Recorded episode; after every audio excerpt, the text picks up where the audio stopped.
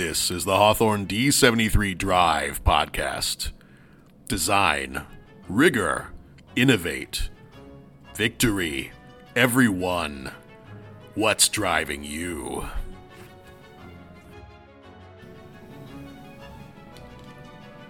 Hello, everybody, and welcome to a very spooky episode of the D73 Drive podcast. I'm scared. Are you scared? Okay. Um, We're in the dark. yeah. So it is. Uh, it is the month of October. I am one of your hosts, John Reed, the director of instructional technology from Hawthorne School District 73, and with me, as always, Hi, everybody. This is Karen Maturo, uh, Assistant Superintendent of Innovative Learning.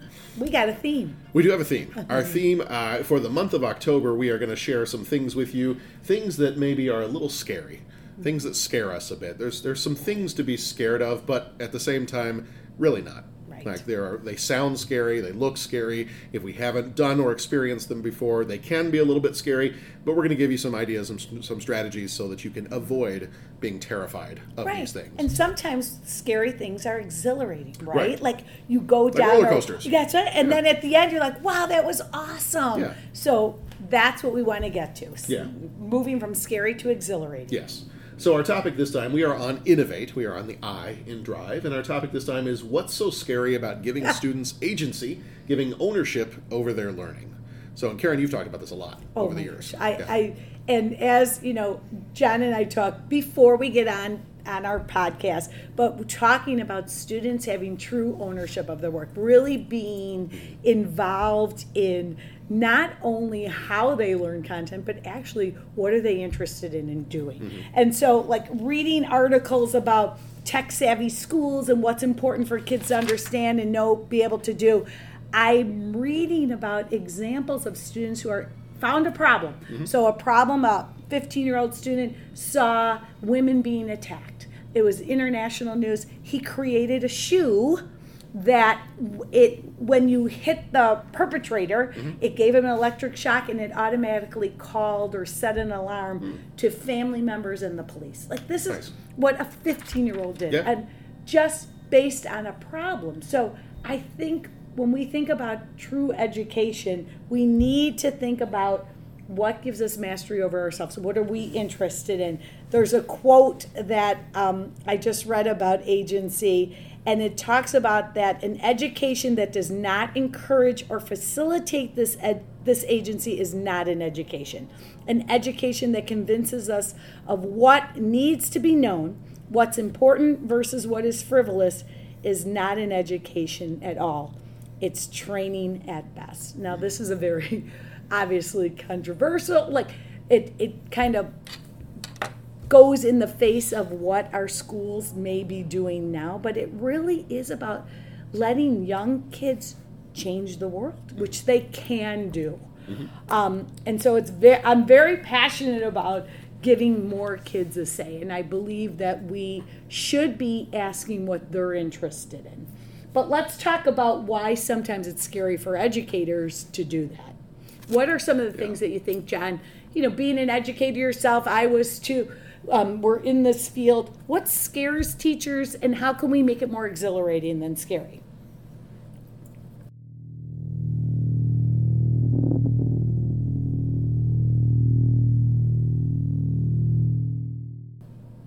So yeah, some of the ways that this can be kind of scary is some and some of the ways that teachers may be hesitant are one the fear of losing control. Yeah. So obviously you're giving over control it, when you are the teacher in the classroom. That is, I mean, we talk about classroom management. We talk about all the different things that are going on in the day before you even step foot in that classroom for both yourself, your students. There's a lot of stuff you don't have control over. So I think a lot of times we tend to want to take control over whatever we can mm-hmm. so that we can anticipate what's going to happen that day.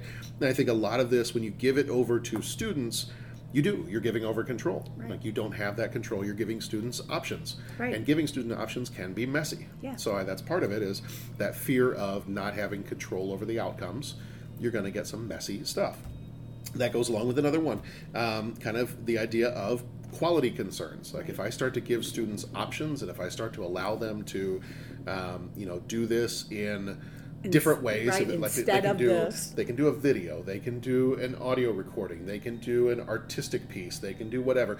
Then you kind of get you kind of get to the point where you're like, well, how do I know that these are all educationally valuable? Like, Right. how do I know that these are all really good ways, valid ways for them to be able to express themselves? What- And how does it meet the standards and all those different things? which I think that one quality concerns is again goes back to the first one losing control Right. right, like everybody needs to do a writing piece. Well why?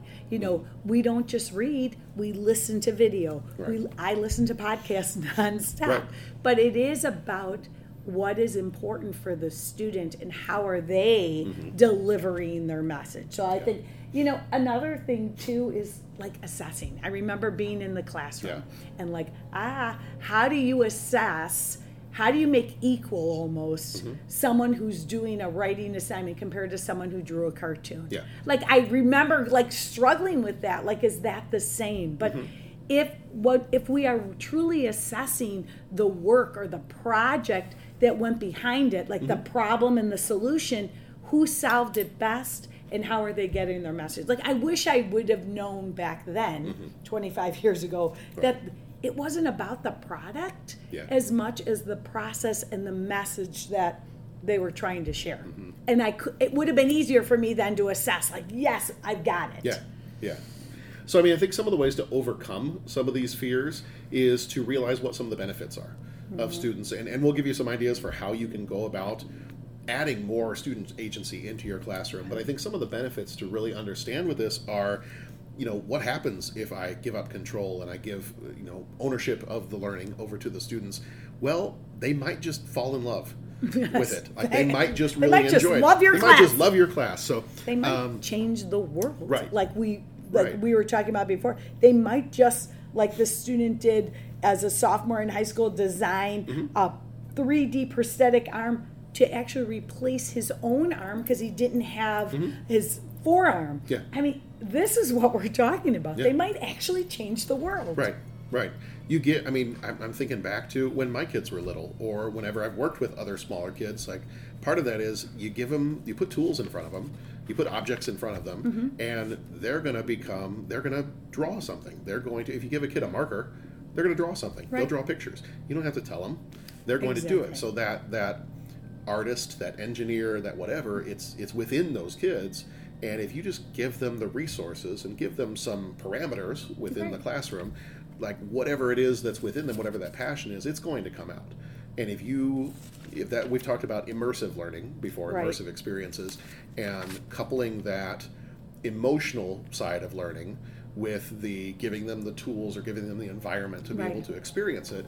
I think when they have that emotional piece coupled with the tools and the environment and the, and the learning experiences, then it's even more impactful. They're going to, carry it with them. We were talking earlier about, you know, it's, it's these learning experiences that carry with us, you know, the, these type of, when I was given options as a student, these type of projects, those are the ones that I remember. I can remember mm-hmm. all the way back to a project where, before podcasts ever existed, in one of my classes, my, my shop class in eighth grade, we had, you know, downstairs you could do the, you could build the birdhouse or you could mm-hmm. build the bridge and, and test to make sure it would carry whatever weight. And then upstairs from the shop class, we had a bunch of old Apple IIe black and white mm-hmm. computers. And we also had a dual tape deck with some microphones. And your option was, as you went through the different rotations, you could make your own radio show. And I loved that was my favorite one. I remember everything we did. I still have the cassette tape that we made from that project. That is one of the things I remember because we were given those choices. And we were basically told, here are the kind of loose parameters that you need to do. Go and have fun. Right. Enjoy, do whatever you want to do with this. It was a And career it- choice right, almost and- for and you, I've right? Done I mean, podcasts, and I, I love doing that kind of stuff. And I think it goes all the way back to that project in school. And that's one of the things. There's a lot of other projects I don't remember, but that one I do. I just think, you know, as educators, it is, we spend a lot of time trying to figure out what's important for students to mm-hmm. understand, know, and be able to do.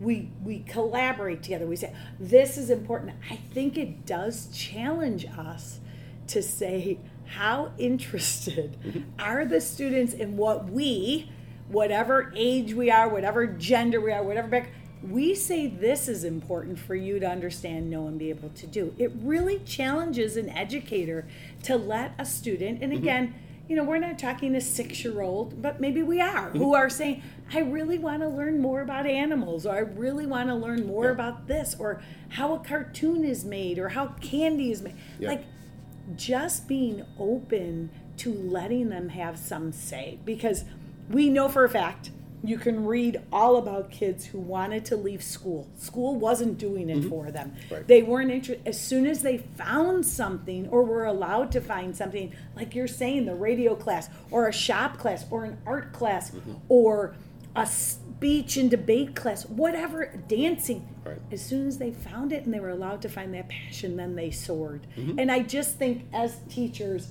you know, we keep talking about real world skills and application transfer, and it's it's easy to say, and we know, but it is the in my mind, it is Mm-hmm. the most important thing is to let a child have a say. And you know, we challenge our new teachers when we have meetings like are you asking your students how did this go for you was it interesting Mm-hmm. like what would be better to do and and i get you know having control knowing how where your class is going is important but we have to start doing these small Mm-hmm. steps to engage students and to actually have real world experiences. Because when you want to learn something you learn it and you, you'll stay up all night doing Yeah, it those absolutely. kinds of things. Yeah, when you are when it's something you care about, whether because it's something that's meaningful to your life, meaningful to your culture, meaningful to some task that you need to some complete, problem that you heard gotta about like the right. kid who heard about that. If it's something, if it's something I want to do, and if Mm-hmm. it's something that I can connect to any of those aspects of my life in some way, I guarantee you, I don't need someone to push me to do that. Exactly. I'm going to push myself to do that. And and not every you know not every student is going to be that way, Mm-hmm. but I would think that more often than not, the you know trying to convince a student to get started on their work or to convince a student that you don't have telling to you right something? that Like, should whoa. that should kind of tell you something Well, that just going back to when we went to Leap, you know, they uh, back in the day. We'll have to tell you about that sometime. Mm-hmm. The podcast people, but it was a personalized learning, and I remember middle school teachers saying. I can't imagine my students taking the reign like this Mm-hmm. and like taking charge and saying, and we all talked about as a group, Right. we haven't given them those chances. We've been telling them this is what you need to do, this is what you need to complete, Mm-hmm. this is what you need to turn in since they've entered our doors. How are we expecting them to all of a sudden change and go, yeah, I know what I'm doing, I know how to be self directed? Like, these skills need to be taught. Mm-hmm. And in my mind, they're the most important skills to be taught. Like Yeah. how to set a goal, how to plan out your day, how to get feedback, how to Mm-hmm. make changes, how to sometimes say, ugh, I don't like the way this is going. I'm going to start from scratch. Mm-hmm. Like, I mean, it was very enlightening, and what a great conversation we had. Is have our have our students been taught these skills? Yeah. that you know lead them to be able to be their own agent of change Mm-hmm. and direction Yeah, yeah. And we kind of talked about, so before we end this episode, I will say we can direct you back to some episodes from last season. Uh-huh. We talked about the scamper model as kind of a technique for creative thinking because one of the things you want to do is in your classroom, you want to promote a curious mindset. You Mm-hmm. want to promote curiosity, inquiry, all these things. And if you want to go back and listen to those episodes, you can find them on our on our website for the podcast. Um, or in whatever podcast app you use. Um, but it was when we talked about the scamper model, and that was you know, taking things, a brainstorming technique Right. for uh, helping students to consider alternatives, Right. other ways I of thinking. Um, so, I mean, things like that. Those Right. are always things that you can use to kind of incorporate to give students more agency in the classroom, to bring about more authentic learning, all the things that we keep talking about. all fun and All fun. joy um, yes take if you're afraid Because who doesn't want to have fun? who doesn't Yeah. if you're afraid to do it big scale take some small steps Yeah. we'll also include the article that the, i was talking about the actual Yeah. um, epi- the multiple articles in the tech savvy school from ed leadership they have a lot of articles about how technology can help Yes. right because now we've got our kids self-directed learners. They're problem solving. They need some technology to help support those skills. Mm-hmm. Yeah, and every one of our students in the Hawthorne School District has a device Yep, that can, can take help. video, record audio, record their writing, whatever you want to do, all What kinds of different options. What a great time So, to be yeah, in classrooms. Absolutely. All right, everybody. Hopefully, you weren't too spooked by this topic. No, Um, see, so- we're ex- I'm exhilarated. I don't know about you. We, we went from scared to Yes, exhilarated, all scared. in about 15 minutes. So, all right, everybody, thank you so much. We will see you back here again next week. Thank you, Karen. Thank you, John. As usual, fun, fun. This is the Hawthorne D73 Drive podcast. Design, rigor, innovate, victory, everyone. What's driving you?